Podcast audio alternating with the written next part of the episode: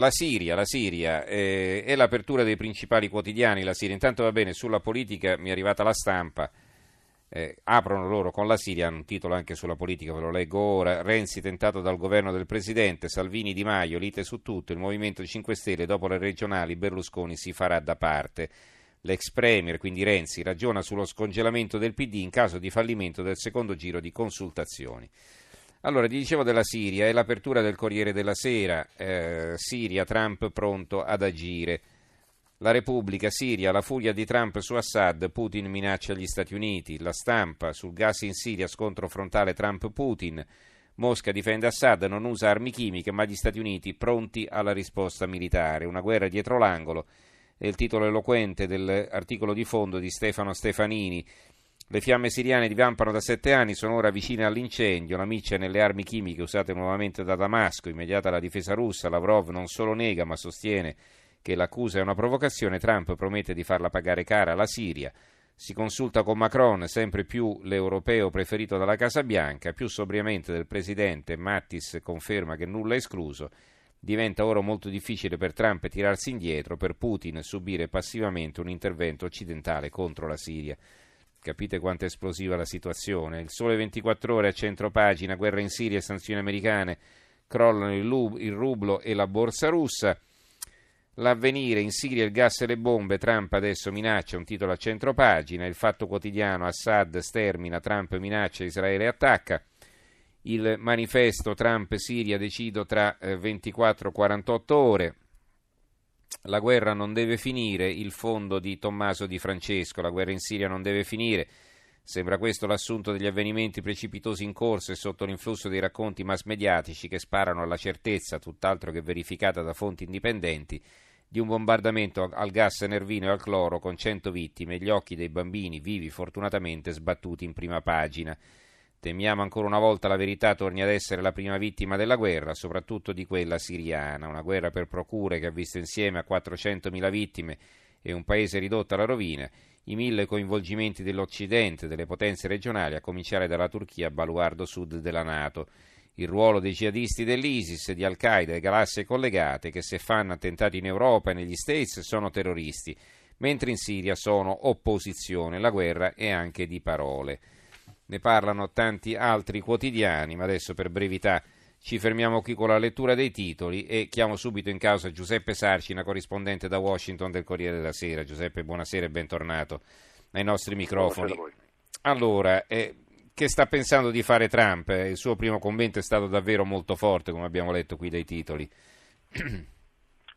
L'attesa è quella di un altro attacco come simile a quello di un anno fa, proprio dopo un bombardamento con le armi chimiche che Assad eh, fece in un villaggio eh, facendo anche in quell'occasione eh, decine di morti. Quindi eh, l'attesa è questa, è una serata qui a Washington eh, abbastanza mh, surreale, nel senso che ci sono queste riunioni che si susseguono alla Casa Bianca tra Trump e i generali, però nessuno ancora eh, conosce quale sarà la decisione finale che appunto spetta al Presidente, però tutto lascia pensare a un nuovo attacco missilistico.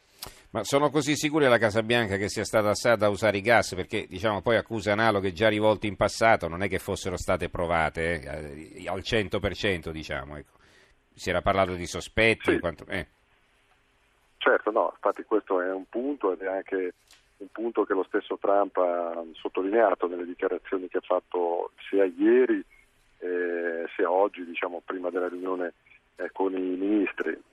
Hanno, si sono messi a lavoro già da, da sabato sera, eh, soprattutto le fonti dei servizi segreti militari e anche fonti civili, raccogliendo delle informazioni che stanno arrivando da Duma. Il problema è che l'area è stata circondata dall'esercito siriano, quindi in effetti non ci sono in questo momento delle ispezioni oggettive o comunque condotte da organismi come le Nazioni Unite per esempio in grado di, di certificare eh, le responsabilità e anche la natura di quegli attacchi, però diciamo c'è una massa enorme di immagini, di dati, di referti medici che sembrano indicare che innanzitutto ci sia stato uso di armi chimiche e in secondo luogo, e questo invece non dobbiamo come dire, eh, prendere atto delle dichiarazioni che arrivano dai paesi occidentali, quindi soprattutto dagli Stati Uniti, ma anche dalla Francia per esempio, c'è il fondato sospetto che sia stato, sia stato il governo di Damasco a ordinare questi attacchi. Quindi dice che probabilmente diciamo, sarà una risposta dura ma circoscritta, no? forse anche perché lì sul campo adesso ci sono i russi, quindi è anche più complicato intervenire. Sicuramente, questa è l'altra variabile in campo, eh, perché appunto i russi hanno già cominciato a, a per esempio far decollare i loro caccia e a, ad attuare delle manovre anche difensive intorno alle basi che potrebbero essere eh, bersaglio di un attacco americano, quindi rispetto all'anno scorso diciamo, la situazione anche sul piano militare è più complicata, quindi è possibile ma eh, non si può escludere nulla quando appunto siamo in fronte a queste scelte che sia un attacco diciamo, più sul, ehm, basato proprio sulle eh, infrastrutture militari in senso stretto mm-hmm.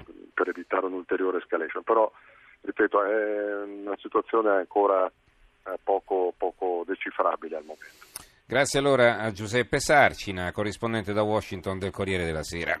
Grazie Giuseppe, buonanotte, buona serata. Per commentare ancora questo forte elemento di tensione abbiamo in linea Alessandro Corneri che insegna geopolitica allo Iulme di Milano. Professore, buonasera anche a lei, bentornato. Eh, buonasera, grazie. Allora, il mattino, l'apertura, Siria, Trump minaccia la Russia, gli Stati Uniti colpiremo chi sta dietro l'uso di armi chimiche, Mosca ha tradito i patti. La voce grossa è la realtà, un commento di Mario Del Pero che a un certo punto scrive i margini di manovra per gli Stati Uniti sono limitati, il rischio di infilarsi in un vicolo cieco altissimo, come altissima la possibilità che la risposta promessa dal Presidente statunitense si limiti a gesti ad alta valenza simbolica e a basso rischio, come fu esattamente un anno fa e quindi si ricorda l'altro bombardamento. Ecco, quindi la, la, la distanza tra quel che eh, minaccia di fare e quello che potrà fare in realtà, da un lato, no, questo le chiedo, e dall'altro eh, ricordiamo sempre eh, che la guerra in Iraq eh, fu scatenata, all'epoca ne eravamo tutti convinti, giustamente perché eh, Saddam Hussein aveva chissà quale arsenale di armi chimiche e poi si scoprì che non era vero. Sì, no, c'è questo primo elemento che l'informazione sull'uso di armi chimiche eh, pro, eh, viene dal, dai gruppi di opposizione ad Assad, perché infatti veniva ricordato che la zona di Duma è circondata dalle truppe di Assad, quindi sono le, le, le opposizioni che, che, lo, che, lo, dicono ed è chiaramente una manovra per cercare di, di avere un aiuto. Quello che però eh, sembra abbastanza strano è che eh, il, il, ricorso alle armi chimiche arrivi adesso, eh, cioè quando praticamente le truppe siriane hanno vinto.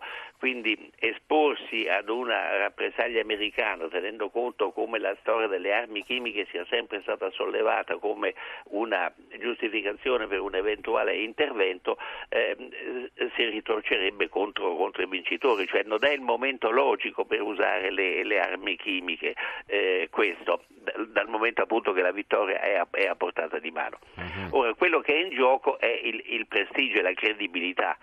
Eh, a un certo punto il, eh, Trump che si è presentato in maniera piuttosto irruente sulla scena sia politica interna che politica internazionale, non dimentichiamo che tiene aperto il fronte del, del, diciamo, dei dazi che sono arrivati a 150 miliardi nei confronti, nei confronti, della Cina, tiene aperto questo fronte e vuole aprirne un altro anche sul piano del prestigio puramente politico e militare che in, nella, in quell'area del Medio Oriente per gli Stati Uniti sta subendo degli, degli scacchi, cioè a Washington sono eh, veramente irritati per i successi della controparte, cioè per i successi che Putin ha ottenuto eh, creando un'alleanza senz'altro fragile ma comunque eh, oggettiva mm-hmm. eh, tra, con l'Iran, con la Turchia. Quindi eh, con, si è insinuato anche nella Nato, no? Eh, perché la, appunto, Turchia... la, Turchia... fa parte, delle, fa parte del, della Nato.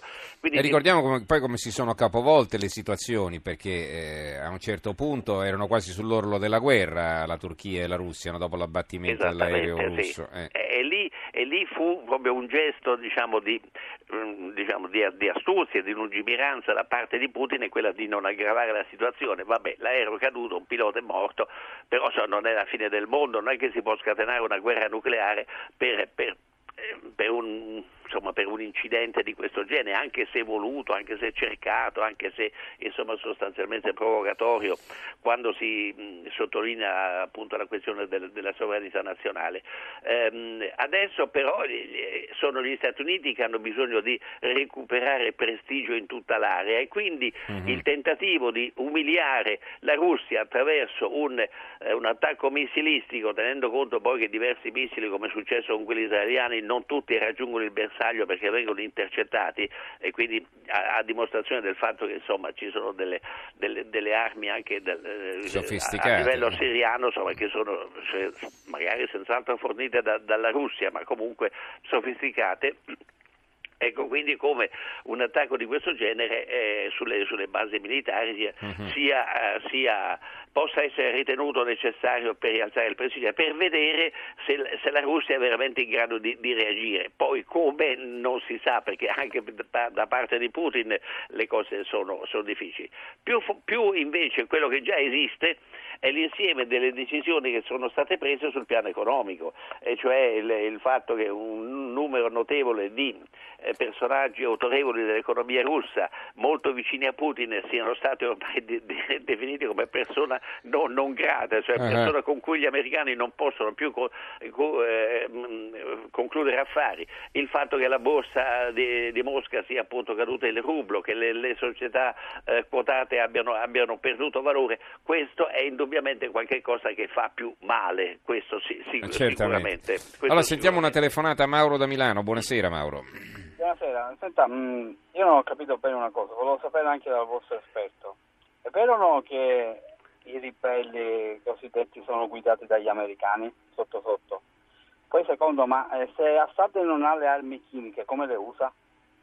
Poi la terza cosa, ehm, No, che for- forse le ha, eh? noi non stiamo dicendo che non le abbia, diciamo eh, che sarebbe stupido tolte. usarle proprio adesso, insomma, che sta sono vincendo state tolte, ma sono state tolte a State, eh. Sì, sì, sono state tolte, ma lui potrebbe averne altre nascoste, non lo so, insomma, ecco. Quindi, poi eh, la, la, terza cosa che volevo dire è la classica, cioè la, la fatidica fase di Obama, che ha creato i ribelli, ovviamente, che lo mm-hmm. sanno tutti, e il fatto che noi interveniamo solo se si usano le armi chimiche. Ma sembra una, una, una presa in giro, è facile, eh? Buonasera. Grazie Mauro. Eh, tra l'altro sì, c'è questa schizofrenia perché in, eh, in Siria si muore da, da, sette anni e le atrocità... Eh, cioè, c'è, c'è, una gara a chi, a chi è più, più, brutale, più, più sanguinario no? eh, in quel teatro, eh, eppure nessuno interviene. Adesso, per il sospetto che sia sta, siano state usate le armi chimiche, improvvisamente si infiamma il pianeta, professore.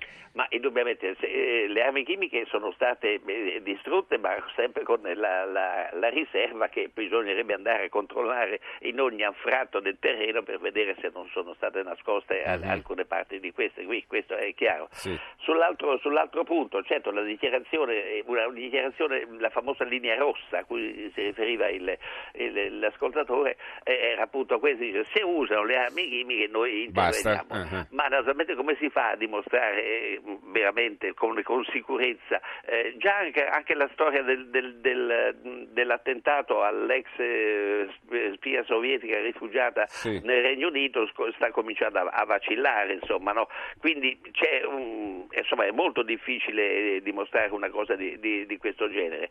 E il problema diventa un problema di schieramento, o ci si fida da una parte o ci si fida dall'altra, insomma, o si prendono per buone certe informazioni o no. Certo gli americani i russi non è che sono angioletti diciamo in ogni angolo del mondo per carità non, non, ce ne stanno eh, su questa terra ma mh, eh, per quanto riguarda gli americani hanno dei precedenti non certo rassicuranti appunto come il caso di Saddam Hussein il suo eh, arsenale chimico eccetera e lì andarono a frugare dappertutto veramente insomma eh, ed, ed, è strano perché avrebbero potuto pure nascondercene qualcuno e tirarla fuori insomma, quando si fanno le, le, la guerra è fondata sulla menzogna non è che è fondata sulla, sulla lealtà. Insomma. Poi in quella circostanza i nostri servizi segreti avvallarono la cosa, no?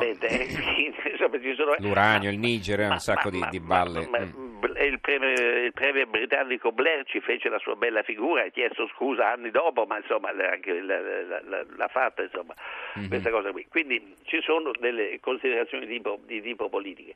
Il problema è appunto adesso se un personaggio appunto, abbastanza fuori dal, dalla, dalla, tradizione come, come Trump eh, si impunta e vuole quindi un, un successo personale. Un, un, alcuni dicono che per esempio le, le, la vera operazione, quella economica a cui ci si riferiva prima, e cioè tentare di togliere a Putin l'appoggio di questi uomini forti che controllano l'economia, l'economia russa e quindi cercare di stabilizzarlo. Però questo a pochi giorni dalla sua conferma per un quarto mandato, conferma larga, larghissima, su questo non ci sono dubbi, eh, diventa abbastanza rischioso insomma.